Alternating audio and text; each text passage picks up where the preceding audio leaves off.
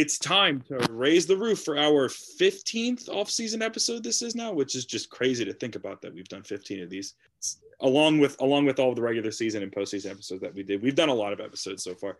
Uh, evan and gibby are back uh, me, Evan, and Gibby are back, and we have our special guest this week. Uh, our special guest is the voice of the Bowling Green Hot Rods, who are one of the Rays uh, uh, minor league affiliates. I believe it's they used to be the what, what what was it? They used to be the low A, and now they're just the straight A, high A affiliate right now. Yep. So, but that's the I I don't know why that triggers me sometimes.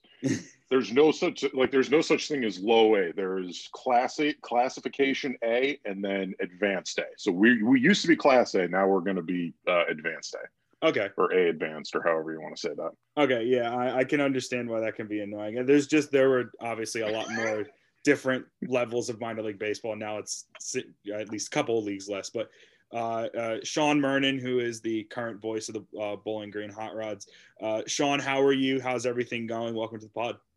I'm great. Thanks for having me, guys. I've enjoyed the project you guys have been working on here and, and kind of the, the network of podcasts you guys have gotten together. And everyone has its own little flavor. So, you know, I'm excited to, to be on and I'm excited to see in the future what you guys take. appreciate that. Thank you so much. Yeah, thank you. We really, really appreciate that. We really, really do.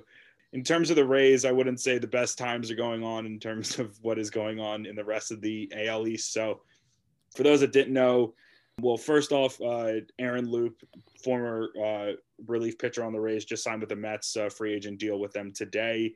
Uh, just some other news and other things that have happened around the both around the division and also the American League. So I know that we mentioned the rumors of Jameson Taillon in the previous podcast, and then literally the day after he gets traded to the Yankees for a package of prospects going to the Pirates. Then the Yankees end up trading relief pitcher Adam Ottavino to the Red Sox. Now the Red Sox just added a new piece. And on top of the moves that the Blue Jays already made by getting George Springer, they just got Marcus Semien. I think it was a one year, $18 million deal. So things are moving and shaking. So I don't, uh, I wanted to get everyone's opinion on kind of the moves that have been going on and where this situates the Rays going into 21 because, or 20, or going into this 2021 season because the Rays haven't really done anything significant since the Blake Snell trade, which people, have both argued it was a good and bad trade in terms of both short term and long term things. So I wanted to get everyone's thoughts, uh, and we can kind of talk about this a little bit more in depth about where this puts the, the team right now. So obviously we're we're very competitive in um the AL East is very competitive. It's not like the Central Division where like the Central Division is kind of like I, I wouldn't say it's completely like trash or anything, but it's it's definitely not like up to the level of competition that the AL East is at now? Because I feel like a lot of those teams are just buying in now after this 2020 season to, to uh, try to get some probably because there'll be fans in the stands so they, they actually want to try to do good now and so I, I feel like it's uh everyone's kind of competing now because I feel like they're they feel like there's a power gap and so they they feel like they can all be competitive this year so it, it's nice to see. So I think it puts us in a good spot in the division. It's definitely more competitive now. I I don't feel as confident in winning the the, uh, the division as I did before, or or the possibility of winning the division. Shawn, Shawn or uh, Evan, you guys can take the floor and talk kind of more about what what you're kind of feeling like with this team right now. Shawn, you got it. I mean, this is I, I don't know about you guys, but I grew up as an AL East fan. I mean, I'm I'm in my 30s now, but I was grew up in northeastern Pennsylvania. I was a Yankees fan. This is the way the AL East has always been. There's good. There's never haves and have-nots. There's teams that have down years. Mm-hmm. It's just a matter of what are they going to do to to restock and and to reload. From the Rays, they've always operated from a, a deal of what what can we get out of our players that are going to keep us underneath the luxury tax and what are the what are we going to get out of them that nobody else is? Like i think back to last year in bowling green we ended up with a kid that came in from the dodgers organization nathan witt who was having a rough season. He was an all-star but era was still a little bit high and stuff like that. He came in and in two weeks he was one of the best bullpen arms in in our on our team if not the league. The rays just do things like that and so they're going to operate from especially when you're talking pitching, like a like a guy like like Aaron Loup and stuff like that. They're just gonna there's it's a next it's almost like a football mentality. It's the next man up, I think, in that organization. They have so many guys that throw hard. Like Shane McClanahan came up in the in the postseason. He's left-handed and throws hundred. So Um, I, I, just think from from that side, and not only that, but you're seeing the Blue Jays mature now. I mean, they had such a strong minor league system. All those guys came up, so now they're just adding pieces to make it. I mean, it's going to be a competitive division, and I think on top of that, the Red Sox didn't have the guy in charge that they wanted last year, and obviously Mookie Betts is gone, so they had a couple. You know, they had a couple guys and everything. It's going to be a fun division to watch. No, you're not going to see a hundred win Rays team. If you do, holy crap! But mm-hmm. you know, I think I think it's good for I think it's really good for baseball fans to to have that competitive a division. Yeah, I agree. I think the Semien trade was huge for the um, Blue Jays. I mean, he's just he's one of the most reliable what shortstops in the game. He's day in day out. He's always playing well. I feel like he's always at the top of. I mean, the A's are always sneaky good, and he's a reason because of that. And I mean, the Blue Jays were. I think they were just too young last year. They have a ton of talent, but they're just not there yet. And with that signing, with that and Springer, I mean, they got their veteran leadership. I'm really, I, I was scared of the Blue Jays last year, and I've taken, I'm much more scared of them now. Um, but I do still think that like the top three teams in the AL East, like the Yankees, Rays, and Blue Jays, there's a huge drop off between them three and the Red Sox and Orioles, just because the Red Sox started, like the Red Sox pitching is just still hor, like it's horrible still. They might get Chris, they, I think they'll get Chris Sale back next year. But I mean, they had one of the worst pitching I think I've ever seen, and then the Orioles are still rebuilding. So I mean, it's going to be a hell of a race, I think. But this is what the Rays do every offseason, I feel like. Like I don't remember any huge signings that the Rays have done in the last couple years other than Charlie Morton. It I mean, I feel like this is a typical Rays offseason. Mm-hmm. Um, and we still overperform. We still maybe not overperform, but we exceed many fans' expectations. And I think that's going to happen again because we still have a really good team. Aaron Loup, I mean, it's sad to see him go. He was pretty solid. He was he was okay in that bullpen. He's going to be really good. He was a good sidearm to have. Yeah, mm-hmm. he's a good he's a good sidearm. He's a good arm when our better arms are like trying to rest. But it's not like that detrimental to the team because he wasn't like a big piece in our bullpen. Sure, it was nice to have. It was not. It was a good arm to have, but like that. I mean, I'm fine to see him kind of go. I wish him the best of luck, but I'm fine with that. I think because our bullpen is still legit. I did want to ask everyone uh, with I guess going team by team here since since there are three teams that ended up making moves contrary to what the Rays did. So starting off with the Yankees, adding Taillon into that rotation and with a lot of the unknowns that they currently have, so them adding in two starting arms into that rotation along with Cole.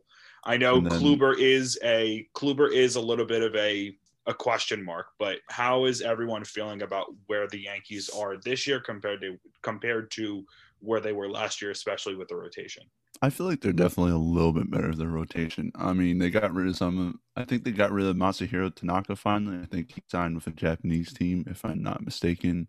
So that's one of their pieces gone. But I feel like he was having down year anyway, and he was going to go back to Japan no matter what.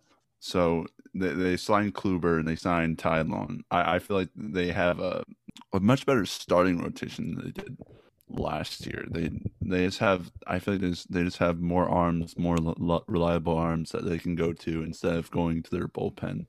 I feel like they can they can tax their starting pitching a little bit more now. Definitely a little bit more competitive with the pitching. I think.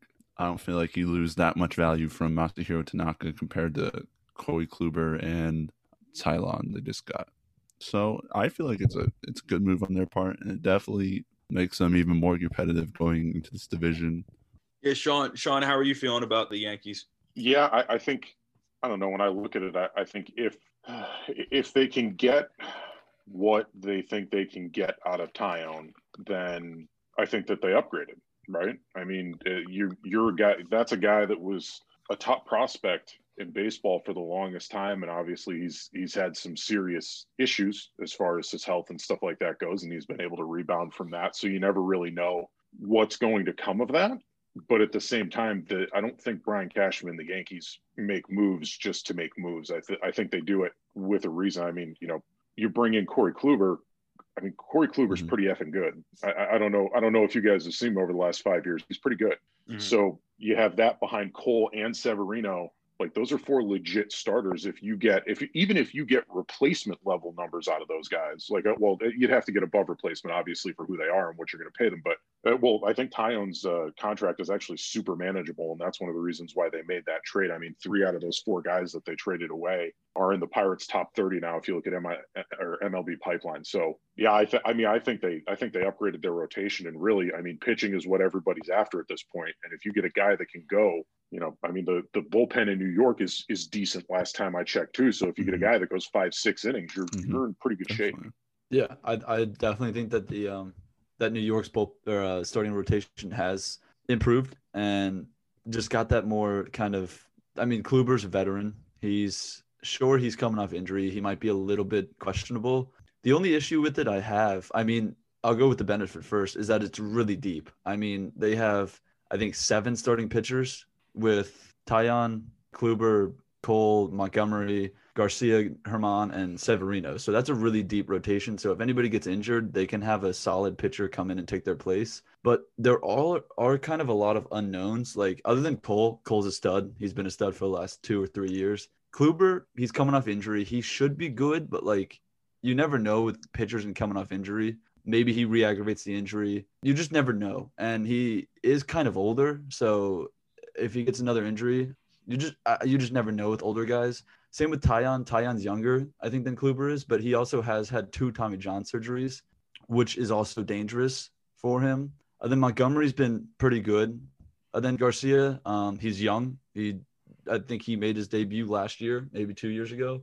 So I do think they've gotten like the bigger names and they have upgraded. But I do think I think it's better than the Rays rotation, but I think it's very similar to the Rays rotation in that they have got one really good guy and then kind of a lot of questionable, like younger, maybe coming off injury guys. Like I Mhm. think it's the Rays is it's a whole lot younger, but and I do think that the Yankees rotation is going to be better, but I do think there's some more similarities than most people think. Yeah, I definitely think the Rays gives you a lot more value just with their with their um starting pitching. If like just you look at it to the teams like and how their how our pitching does stacks up to theirs and how much money they're spending.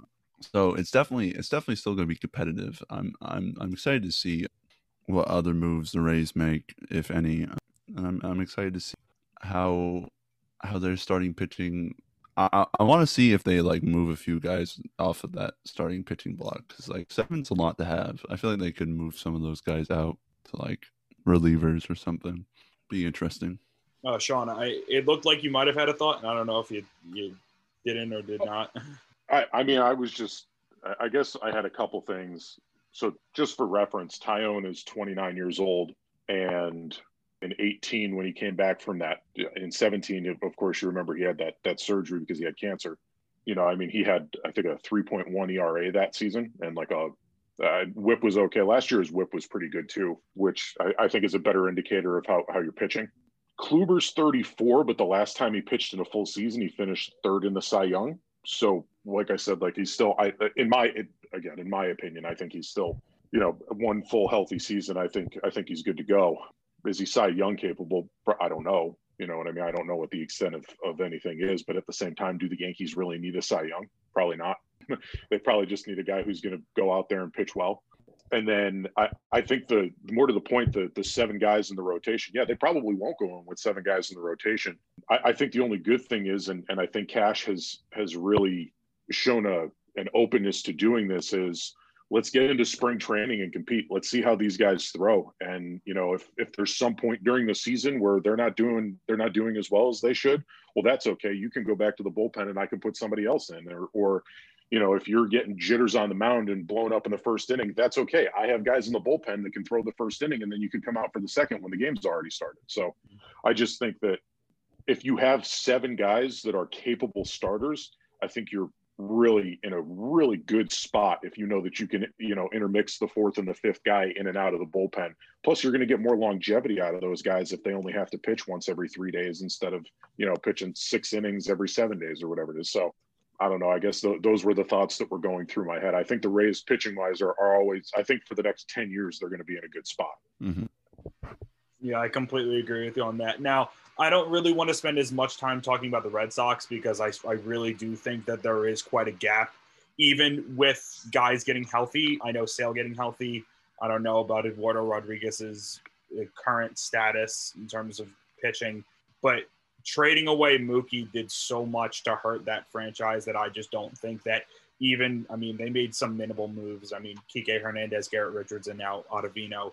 I, I don't think that that's going to be enough to even propel them up to the level where the Blue Jays are. But I really want to talk about the Blue Jays because of the moves that they made, especially on offense. I know that they re-signed Robbie Ray, and I don't know if they added in any other pitching. And I know that their pitching is really the thing that's lacking for them, but they made some significant upgrades on offense. And I wonder if that's going to propel them above where the Rays are currently. I mean, the Blue Jays, I mean, they were, they made the playoffs. Granted, it was expanded playoffs last year, but I mean, their offense is one of the more likable in the league in terms of last year. I mean, it, and they just grew. I mean, Springer's, I mean, he's been a stud for what, four or five years. And then, like I've said, uh, Semien, he's been really, really good for the last four or five years. Same. Like they just, they were really good last year and they just upgraded. And I was scared of them last year. And I think that they're to, their pitching still a little iffy though. I don't really know much about their bullpen. I don't think it's that good. Their starting pitching is, I feel like, okay. I, it's I think their team is kind of surrounded by the offense. The offense is to have to carry them like they kind of had to do last year. But if they're pitching, if they can get like a good, a decent production from their pitching staff, I think they, I mean, they could maybe not win the division, but they can make a run for the division title. Yeah, I mean, we we talked earlier. I don't I don't think the offense is going to be a problem at all for them when you're looking at you know Vladimir Guerrero Jr., George Springer, you know, Cavan Biggio, Bo Bichette. Like you're going to get you're you have guys that are going to hit in that lineup and they're going to produce runs. That I mean, like you guys are saying, the pitching. You look at it and it's when I look at it, I see a bunch of names that mm-hmm. I recognize. Like you have Hyunjin Ryu, Nate Pearson, Tanner Roark. I mean, these are you know Robbie Ray. Pearson is just I don't know if you guys play MLB the Show. He was a cheat code on MLB mm-hmm. the Show last year. That dude just throws as hard as he can, and it's crazy. You know, like Robbie Ray was with the Diamondbacks for a while. Roark was a Nationals guy for a while. Ryu was out in out in Los Angeles during this whole time that they've been constantly getting to the NLCS before they got over the hump. Like they have some They actually in the bullpen. They actually have a former Rays guy. Kirby Yates is in the bullpen for them. Mm. He was a, mm. I mean, he was a minor leaguer. He was he was in Bowling Green um, at one point in his career, but Ross Stripling. I mean, there's there's not a ton of guys. AJ Cole that I that I look at. And I'm like, oh man, I, I really recognize these guys. I also realize that I tend to pay more attention to minor league baseball than I do major league baseball. So, mm-hmm.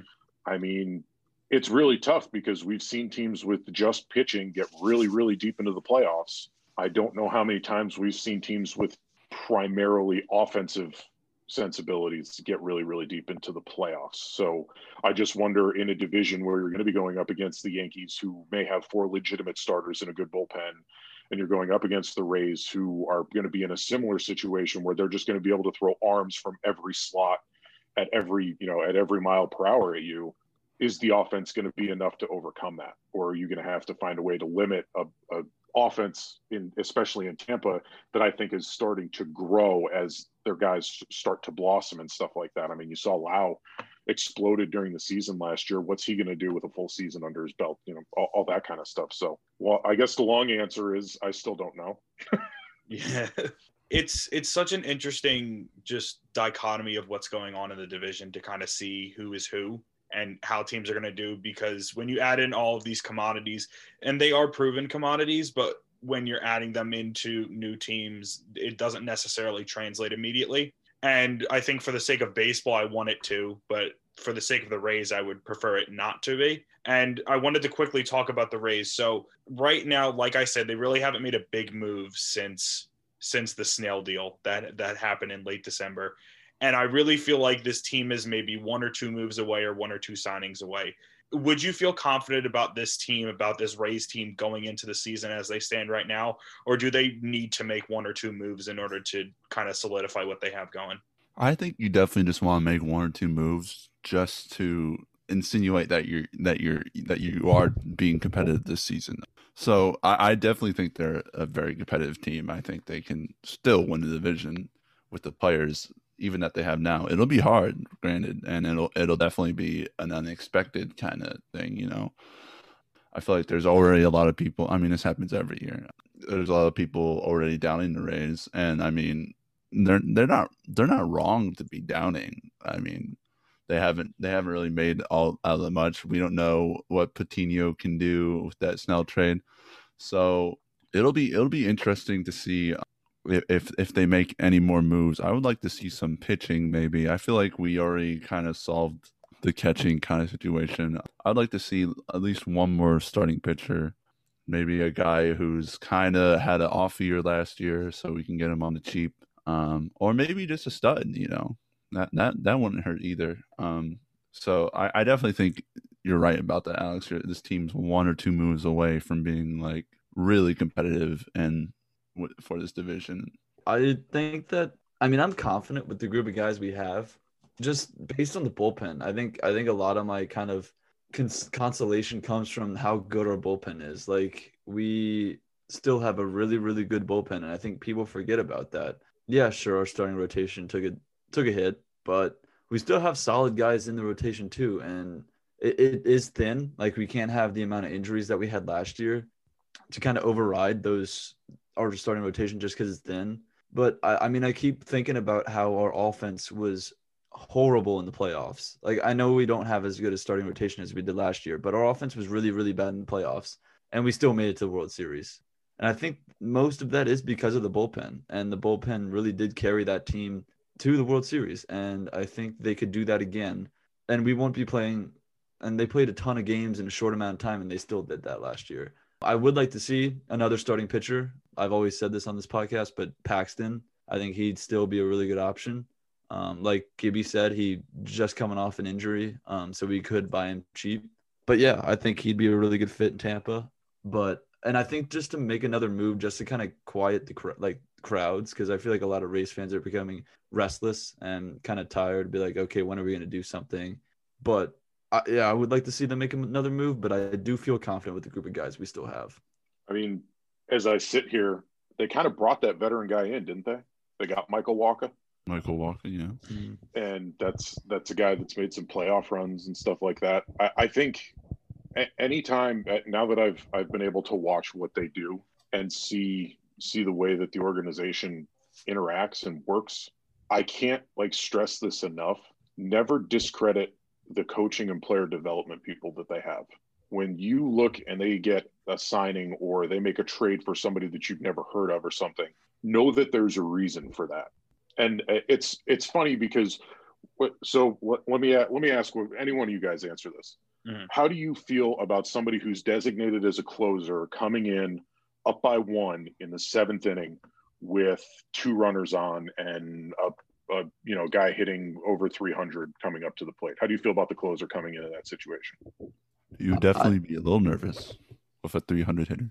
I mean, right, but, but, you're inning, you're, call, you're calling on your best bullpen arm in the seventh inning. I typically don't like that, but I trust in terms of uh, yeah. we're talking about the Rays. I trust Cash because he's done that many times, and I trust what he does. Right, because you're you're yeah. looking at it saying it's the high leverage situation of the game. This is probably mm-hmm. their best chance to take control. Mm-hmm. So we're going to throw our best guy to try and just get rid of that right there, right? Yeah. You're hoping that you can get the rest of the way there and that there's not going to be any more issues. So numbers wise, that's the right call. So that's the way the Rays front office seems to play. When can we leverage guys that we know or we're going to have to pay a ton of money to? When can we leverage them to the most to get guys back that will be able to replace him in a year or two. So that's what we saw with Blake Snell. The difference is you got Patino back. That is a very legitimate prospect. That's a very legitimate arm that could very well be in the majors next year, this year.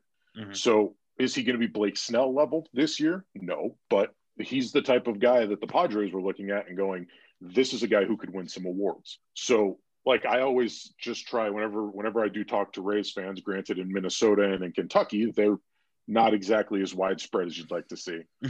That's one of the things I always say is pump the brakes. Like these guys have proven they know what they're doing. So mm-hmm. if they don't add anybody, you should feel just as confident if they added three more guys because that front office has said we don't need to add anybody else because we have X, Y, Z. Let's not forget that you had guys like your Shane Baz, you know, as as far as you know, a guy that's right-handed that throws really hard. He was in that that alternate site mix this year. Wander Franco, who's the top hitting pro, well, the top prospect in all of baseball, he was at the alternate site. You can't expect to have really good you know, really good performances out of really young guys like that. I mean, you think about it when I had Wander and Bowling Green, he was still a teenager, Mhm. which is just still insane to me because he's he's just broad and doesn't like he's just one of those guys where you look at it and you're like, I wish I could have looked like that when I was 18. I might have been able to do something with my life too. So I mean, it's just I, I think that that's the beauty of the Rays system is that if you ever don't feel confident in what the major league team's doing, pull out your Baseball America handbook and look at the top 30 prospects. You'll probably find about 10 guys that you think, oh, you know what, like that could actually pan out for us. Yeah. I was just gonna say I've learned to not doubt the Rays front office ever. Yeah, because they, It's they- gotten to that point. because they constantly make moves that are not fan favorites, but hell, they work out sometime most of the time. So I've learned to not really be outspoken about how the questionable Rays front office decisions are. it seems like 80 to 90% of them have ended up be, you know being good moves for this team which is just insane to think about but shawn before i wanted to ask more questions about what you're currently doing in bowling green with the hot rods and your experience so far in the rays organization obviously with this season coming up i know there's still a lot of question marks major league wise in terms of whether it's actually going to happen on time whether spring training is going to happen on time what do you know so far about the minor league season? What have they told you for Bowling Green? And is it supposed to happen on time? Man, I I've pretty much if you guys have Baseball America subscriptions, I know as much as you. It, it's I guess the they have all these different things set up where there's going to be different season lengths now and you know we're we're kind of just waiting to hear. So basically it's been reported major league baseball sent out all of their invitations to the 120 teams that survived the whatever you want to call it the reshuffling the reorganization of the minors. Mm-hmm. So of course as we mentioned earlier you know the hot rods are are received their invitation to be a, an a advanced affiliate of the rays and so basically we have to wait to find out what's going to happen until after all of those invitations and the the player development licenses are looked over agreed upon signed and sent back to major league baseball. Once that happens like i mentioned i, I read it in an article i think jj cooper wrote it that at that point major league baseball would then assign leagues to each team because there's going to be some some shuffling as far as that's concerned from what i understand and there will also be schedules at that point. So are we expecting to have a season? Yes. Uh, that's that so far that's been you know the sign. I mean granted we're in unprecedented times so who the hell really knows? But you know we, we've been preparing and expecting for it. So we're just kind of trying to get through the next month or so here and, and hopefully get a schedule and, and be able to get people into the ballpark Yeah, definitely. And I think that we all hope that there's going to be some semblance of the season just because of the fact that there was no minor league baseball last year. I know that that definitely came as not only a surprise, but a shock to a lot of people. And then obviously with all of the reshuffling that's happened, considering that a couple of Rays affiliates, including the Charlotte Stone Crabs, were gotten rid of as a result of everything. It does suck, but hopefully it provides good things in the future. And that kind of leads me into talking and asking some things about you and what you're currently doing with the Hot Rod. So as the voice of the Hot Rods, and this is not the first team that you've been with, you've been with a few teams now. Was broadcasting something that you've always wanted to do? no broadcasting was not what i always wanted to do in fact i i didn't realize that i wanted to do it until i was a junior in college i started out in high school like everybody else i wanted to play and i was okay but i went to a super small school and found out very quickly that i was good at my small school but wasn't very good in the grand scheme of things. So uh, i was already in school for communications as my major so i wanted to be you know my first my first thought was i wanted to cover teams. I wanted to be like a beat reporter and a beat writer. And I went and I got my associate's degree at a two year school. And when I left there out in Pennsylvania and went to my four year school, I was trying to pick a major and they told me that I had to be an English major if I wanted to write for the school newspaper. And I kind of laughed and I was like, I'm, I don't have the brain to be an English major. So what else do we have here? And they, they said that I could go into the broadcasting track. And so I was the sports director for the school radio station and I did a football game. And I am like a very I get very angry with myself for doing very stupid things. And I was walking away and I was going over everything that we had done during the football game.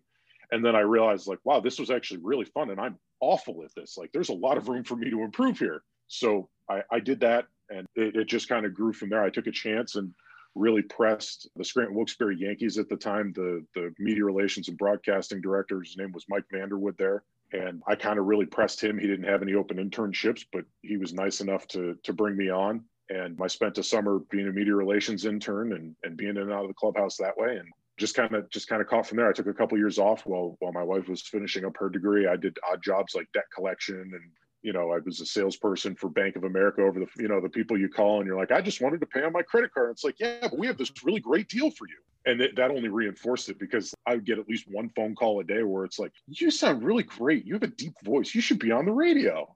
Yeah. I was literally just about that. to tell you, I'd, I'd love to hear you comment uh, on a football game. I feel like that'd be, that'd be awesome. but that was pretty cool. And eventually, you know, I, I got into college summer league baseball. And that was actually a friend of mine from the Scranton Wilkes-Barre press box, who was also an intern, had a job in Minnesota. And my wife and I moved to Minnesota after she was out of school. And he decided he was going to leave his job. And it was about four, it was, you know, college summer league. So it's like three months out of the summer. And he called me and he said, Hey, do you, do you want me to put your name in for this, for this job? It's four hours away from where you live. And I was like, uh, I mean, I'm like 26 and I've really, I'm working at Sears selling refrigerators yeah, what the heck? And I ended up getting the job. So I actually live in Mankato now, which is funny, which is the team I worked for. So that's kind of how how things got rolling for me. It wasn't it wasn't an intended career path, but I'm very I'm very lucky and I'm I'm grateful that I've been able to get to this point. So starting with collegiate summer baseball, what really clicked in your head that made you want to continue to do it more and what opportunities did you first start trying to look at when it came to making your way into different major league organizations through their minor league teams? Oh, that's a that's a really good question. Oh, well, I'll tell you this, after probably the first week I wanted to quit. I kept a notebook that entire summer that I would go back after every game and I would listen to the 3-hour game tape and I would write down everything I hated about myself. So after a week, I had like 90 pages and I'm like, I probably shouldn't be doing this. Somebody should not be paying me to do this. But I was I was lucky that our vice president was very supportive, and uh, he he sat down with me and, and kind of pushed through it a little bit and stuff like that. And I had, I'll tell you what, like for for being in college summer ball in in the Midwest in South Central Minnesota, where you know the mosquitoes are as big as my hand. I'm six foot seven, so I mean you could imagine that. The partner that I had is the voice of the Minnesota State University hockey club here, and that's a Division One hockey program. And he would come in on Wednesdays because he worked with the radio station and every Wednesday, man, he would be so supportive. He'd just be like, Hey, you know what? Like, that's all right. Like, you missed that one, but here's how you get through it. Like, here's how you fix it. And it was just const for two years. I was there like that with him. And his name was Mike Sullivan, Sully. And one of the nicest guys I've ever come across. He was one of the best partners I've ever had because he kind of just helped me stick with it because there, there's a lot to deal with. I mean, you do media relations and stuff. So I think after my first month is when I, I realized I'm actually getting better at this. By God, I might be good maybe this is something that I could continue. And after that season, I applied to a couple, you know, minor league jobs because that to me that was the logical next step. Is is all the guys that I was working with and all the guys on that team, they were there because they wanted to get drafted. So so in my head, I'm thinking, okay, professional baseball is is the way I want to go with this. So let's try and make that jump. Nothing happened. I went back to Mankato which is funny because I I was able to win the popularity contest. I won the Broadcaster of the Year award that season, and pretty much that's that was just like you know be good to the other guys, be likable, and that doesn't necessarily come easy to me, but I, I was able to do it. And again, that was something I was very grateful for. And I'm still friends with a lot of those guys that were in that you know in that league. And the season after that, my old boss from Scranton actually helped me get a job in Peoria, Illinois, for the Cardinals Class A affiliate. And the guy the guy there nathan Baliva absolutely just busted me the entire season man. He would do so i had to write the game recaps for him uh, during the home games. And mm-hmm. i'm not lying to you. It's and i would run the scoreboard while the game was going on and we would switch for three innings so i could do my innings. And if you've ever called a game you know it actually is very difficult to keep up with the game and as people are scoring which is good for your tape not so good for your game recap when you're running the scoreboard I'd either get yelled at because I wasn't running the scoreboard because I was busy typing, or I would get yelled at after the game because I hadn't printed out the game recap yet because it wasn't finished. But he would take a red pen and it would look like he just took a knife and stabbed somebody all over that paper. It was just so like, you know, this is a run on, this is this didn't happen. You change tenses on this sentence, like all that kind of stuff. It was like high school English all over again. And that still that that still didn't deter me. So I was in Peoria for a year, and then I ended up being able to go to Hagerstown, and I was the voice of the Hagerstown Suns. That was my first thing, and then the year after, I ended up in Bowling Green. That's awesome. So you said you did uh, football. I know you didn't really do football for that long, but like, what I guess kind of set baseball play by play apart from football? And did you like doing football?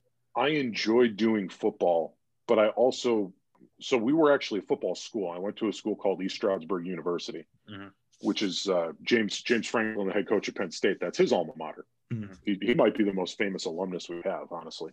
And we were a football school, and the football stadium is right next to the radio station. And we had some old equipment that you had to actually see the tower on the radio station and aim the antenna at it to be able to broadcast. So one that was the easiest when I took over sports director with with my friend Johnny.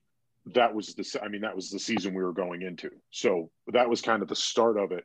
But baseball to me, I grew up playing baseball. I grew up loving baseball. You know what I mean? Like we would.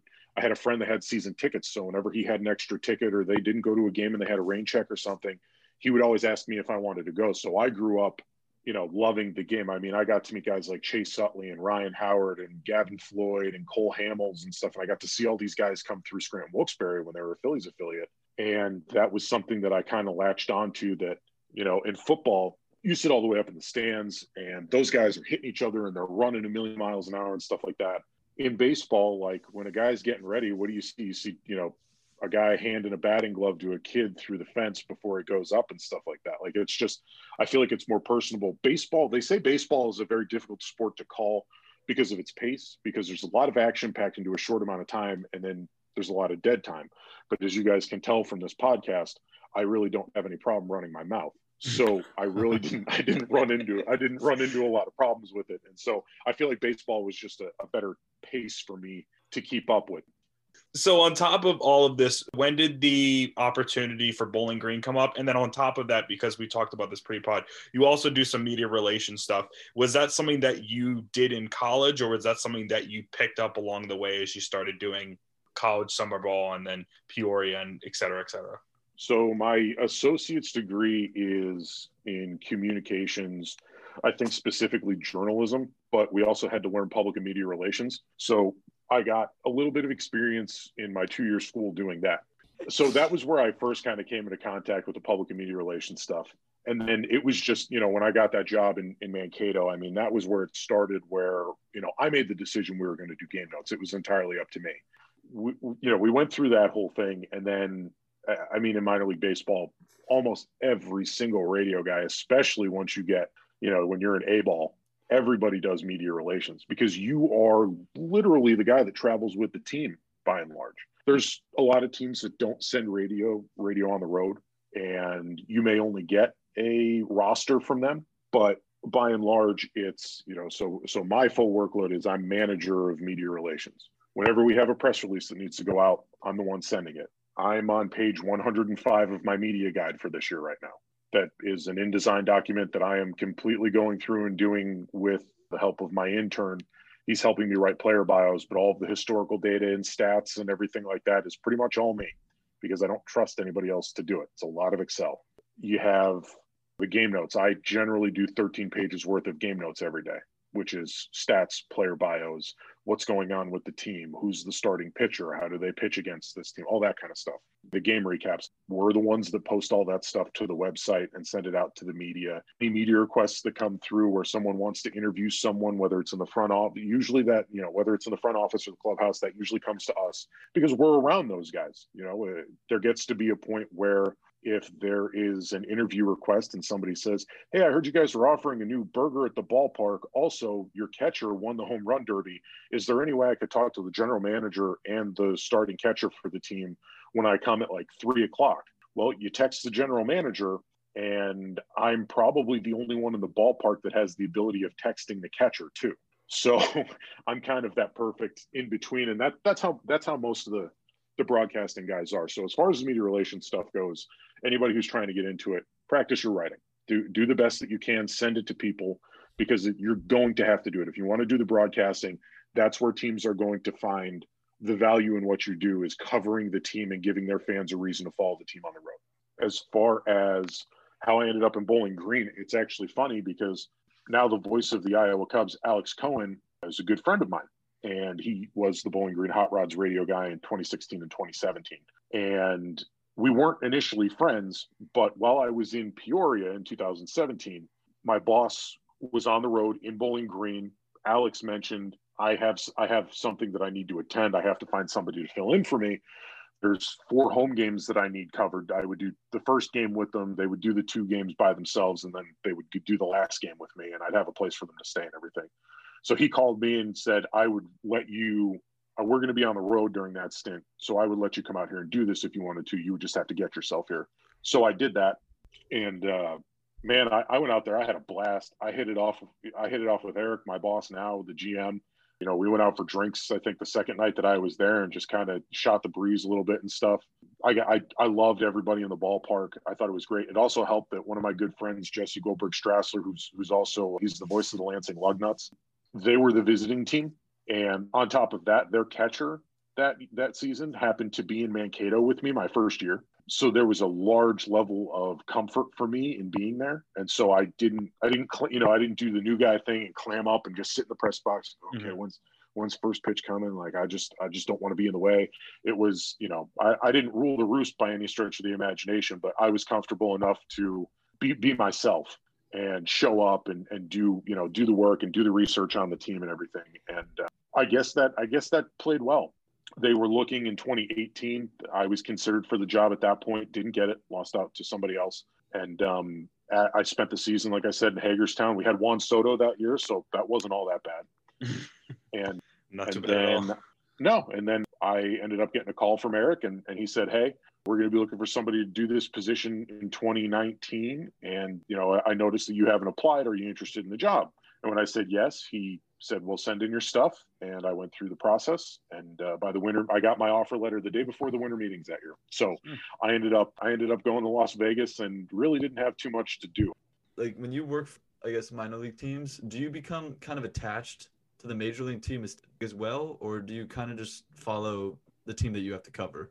Oh, that's a really good question. So it, it's a it's a tricky one because I really get invested in the team I'm covering because that's really, if you think about it, that's the most important thing. I could know everything in the world about the Rays, mm-hmm. and if I don't know it, I, if I don't know anything about the team I'm covering, that's going to be a pretty dull broadcast. Yeah. And on top of that, when you're when you're in a place like Bowling Green, you really have to be cognizant of the fact that not everybody, you know, not everybody is going to be a Rays fan. They're going to be Hot Rods fans um, by and large that come to the ball game. They're going to be baseball fans. So if they're tuning in or, or they're listening or they're watching, a lot of our people that watch too, don't forget, are going to be family members to the players and stuff like that on MILB TV. So I really try to focus in on what we have going on in front of us. And I think that that also a lot of people I think get it twisted where they say, you know, you want to tell the story of the game in the play-by-play role, and they end up force feeding stories about, you know, this guy's little brother's best friend fell off of a horse when he was six years old and broke his collarbone and now he throws a hundred. And it's like, dude, you just missed three batters that got struck, you know, that got struck out. Everybody's in the dugout and they're getting they're pine tarring their bats up. It's like that's not telling the story of the game. You need to tell what's going on. And then if you can add interesting things to add value to it, that's where you go from there. How so how has it been like covering the hot rod so far? Uh, obviously you not 100% being a Rays fan, but still being invested in the organization as someone who is the voice of one of the minor league teams. How was it like that first season in 2019? How has it been like so far? How involved have you been able to be with with the organization, with knowing guys on the major league level? And I know you just talked about Wander, but what sort of you know what players did you watch in that in that 2019 season that a lot of people are talking about now? Uh, the last part of that question is I think there's going to be a day where I look back on that and go, I, you know, I could get to Major League Baseball and not see that type of talent. So, because I remember it most vividly, let's start with that. So, we've heard of Wander. Have you heard of a guy named Shane McClanahan? Yeah. Mm-hmm. Shane Baz is Baz. It's it's Baz, by the way, not Baz. Uh, I always thought it was. I, I, thought it was Baz too. So you no, something new every day. Yeah, it's it's Baz because that's that's why his Twitter handle is the Wizard of Boz. Because it's like the Wizard of Oz. Gotcha. I guess I just accidentally shouted him out. Good for him. So yeah, you have Boz, McClanahan, Wander, Matthew Liberatore. I think we all remember him. Mm-hmm. Uh, you know, he ended up getting traded to the Cardinals, but pretty good. I want to talk about that. I was so pissed off about that. I love Liberatore. I was like, they got him at such a discount at like 16 or whatever the heck that they drafted yeah. him. And then they traded him away, and like it's fine because we have a Arozarena now. But like, yeah, God, that makes, Alex very sad. So angry. I loved Liberatore so much Chris Betts. Do you guys do you guys know Chris Betts? Second round second round catching draft pick uh, back in 2015, 16, somewhere in there. He ended up getting Tommy John surgery. Well, at any rate, he did win the, the Midwest League Home Run Derby last year, and he Baseball America named him the top defensive catching prospect in the system. So we had him. We had Roberto Alvarez, who's not a top 30 prospect, but could very well end up being one soon.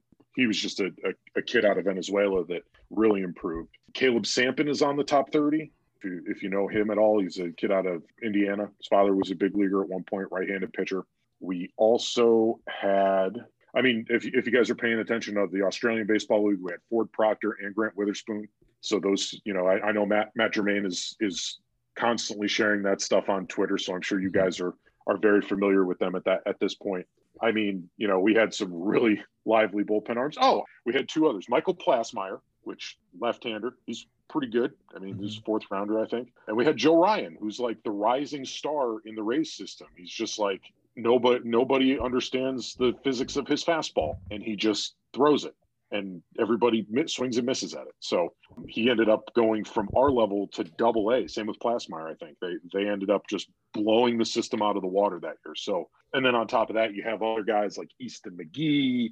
I think Jordan Qsar's got a bright future. He's got a ton of power and he's super athletic. I mean, you could just go down the list. I just think that that team was. I, I think. I think everything of that team. It was just so impressive to watch. You know, three of your starters throw mid to high 90s, and then four guys out of the bullpen doing the same, and and you know, Baz and McClanahan going back and forth, seeing who could throw 100 more often. Like it was just, it was absolutely bonkers that year.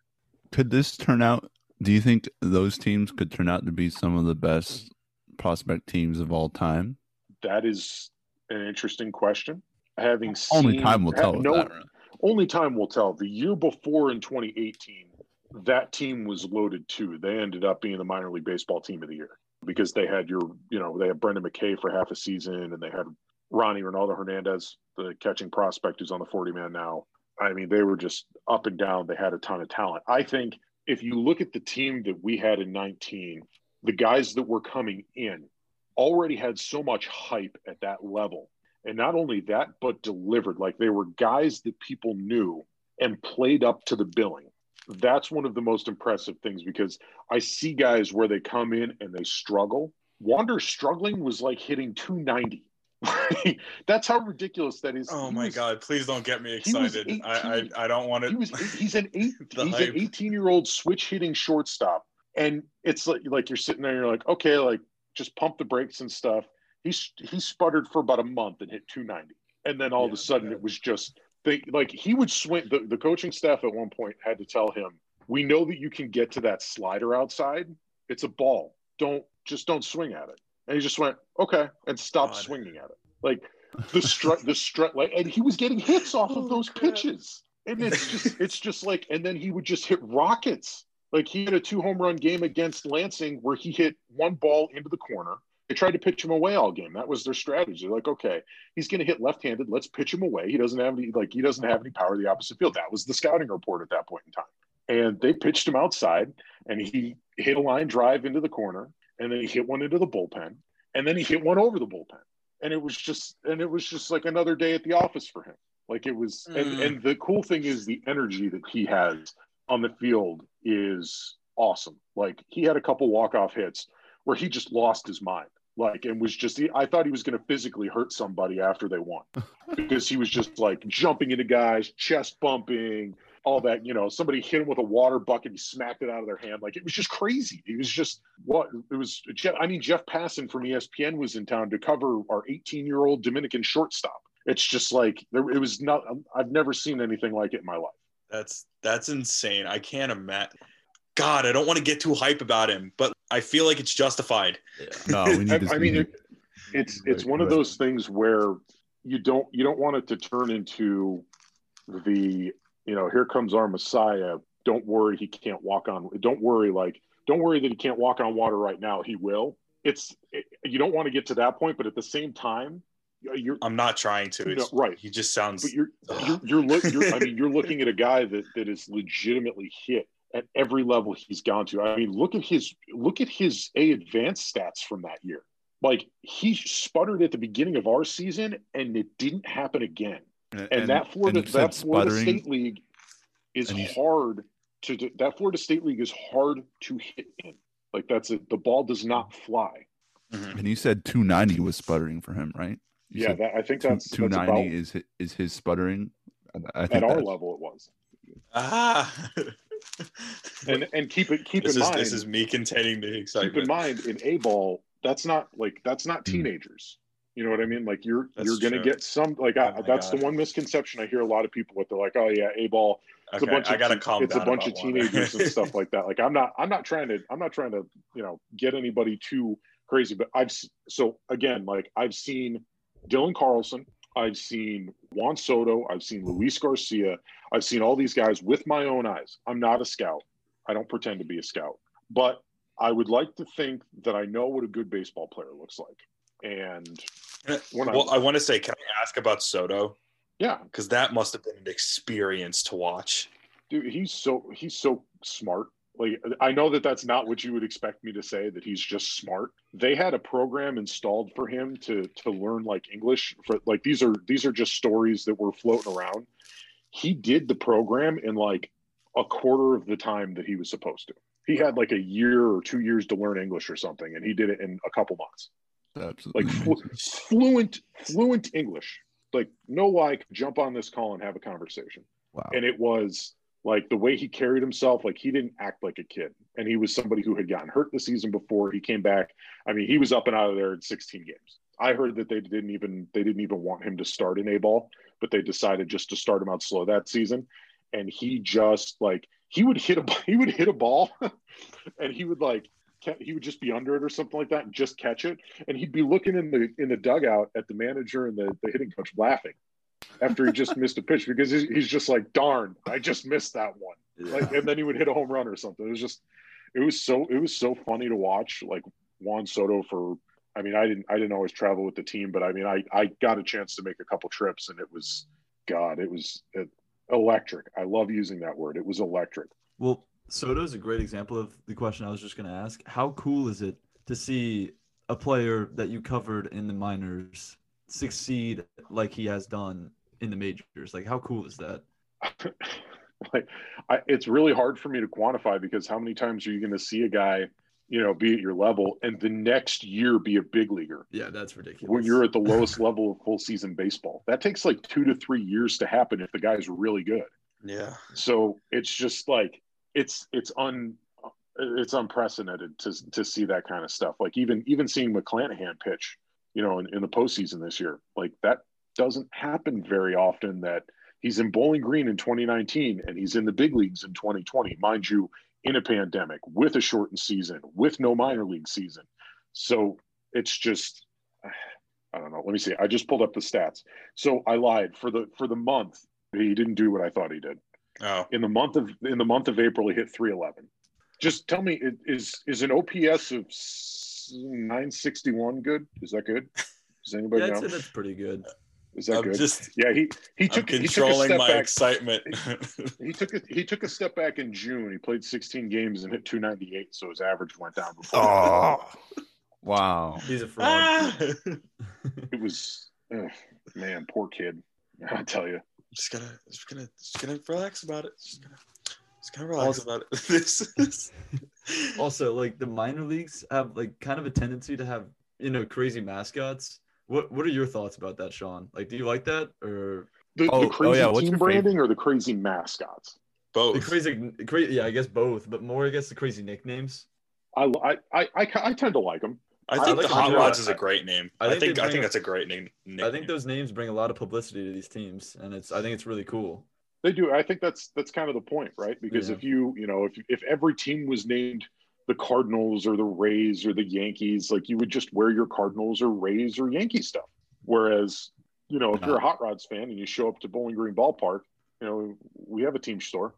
We have a bunch of new air fitteds in there, and we have shirts and and all that kind of stuff. So you stop in, you get a you know you get a T-shirt and stuff, and and it's you know it's it's one of those things where you get you know if you say oh i'm a you know what baseball team do you root for there's a difference between saying i'm a rays fan and i'm a hot rods fan hmm so i mean there was uh, what missoula came out with the missoula paddleheads at one point Binghamton went from um, the B Rumble Mets Ponies. to uh, the Rumble the Rumble Ponies. The New Orleans um, baby cakes.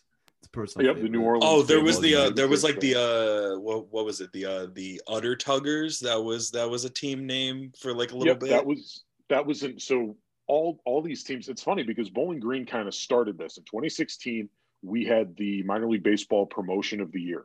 Um, for for one game, we became the Bowling Green Bootleggers. You mentioning the Udder Tuggers reminded me of this. So the Udder Tuggers are like the alternate branding of the Wisconsin Timber Rattlers. Mhm. So this is our normal hat. We have like a dark navy blue, right? And then you have the word, the the uh, I don't know what you call it, like the the ligature, the BG ligature mark, if you will, in the dark blue threading with the orange background. It's got that long tail, kind of with the fire underneath it, right? That's such Kind of nice- almost like a That tailpipe. is sick. it's so So clean. it's a nice clean hat, right? Hey, It's- it's really bghotrods.com, you can own Are those? Yeah, I was just gonna say, are those for sale? these are these are for sale. So so once we're, I'm- we're now I- selling out. I'm not I'm not yeah, that's what we're gonna do. So once a week we wear these hats. So these Ooh, are our those are Green so bootleggers nice. hats. And as you can see, you have the orange brim, right? With the brown hat and the orange top there. And then you have that big barrel. And it's it harkens back to the, you know, the bootlegging history in Kentucky, which if you've never been to Kentucky, they're very, very proud of their heritage and history and everything like that. By the way, in case anybody's curious, I said this on the other pod. I said this on uh, Matt's, Matt and uh, Aiden's podcast. It is Louisville. It is not Louisville. Don't say that. You're going to get me crushed if you say Louisville. It's Louisville. so we won't. Is that a coincidence that the colors are practically identical to the Bowling Green like university colors? I feel that like is complete coincidence. That, that's got to be complete coincidence. because that hat looked exactly like I BG feel like a Bowling. Green.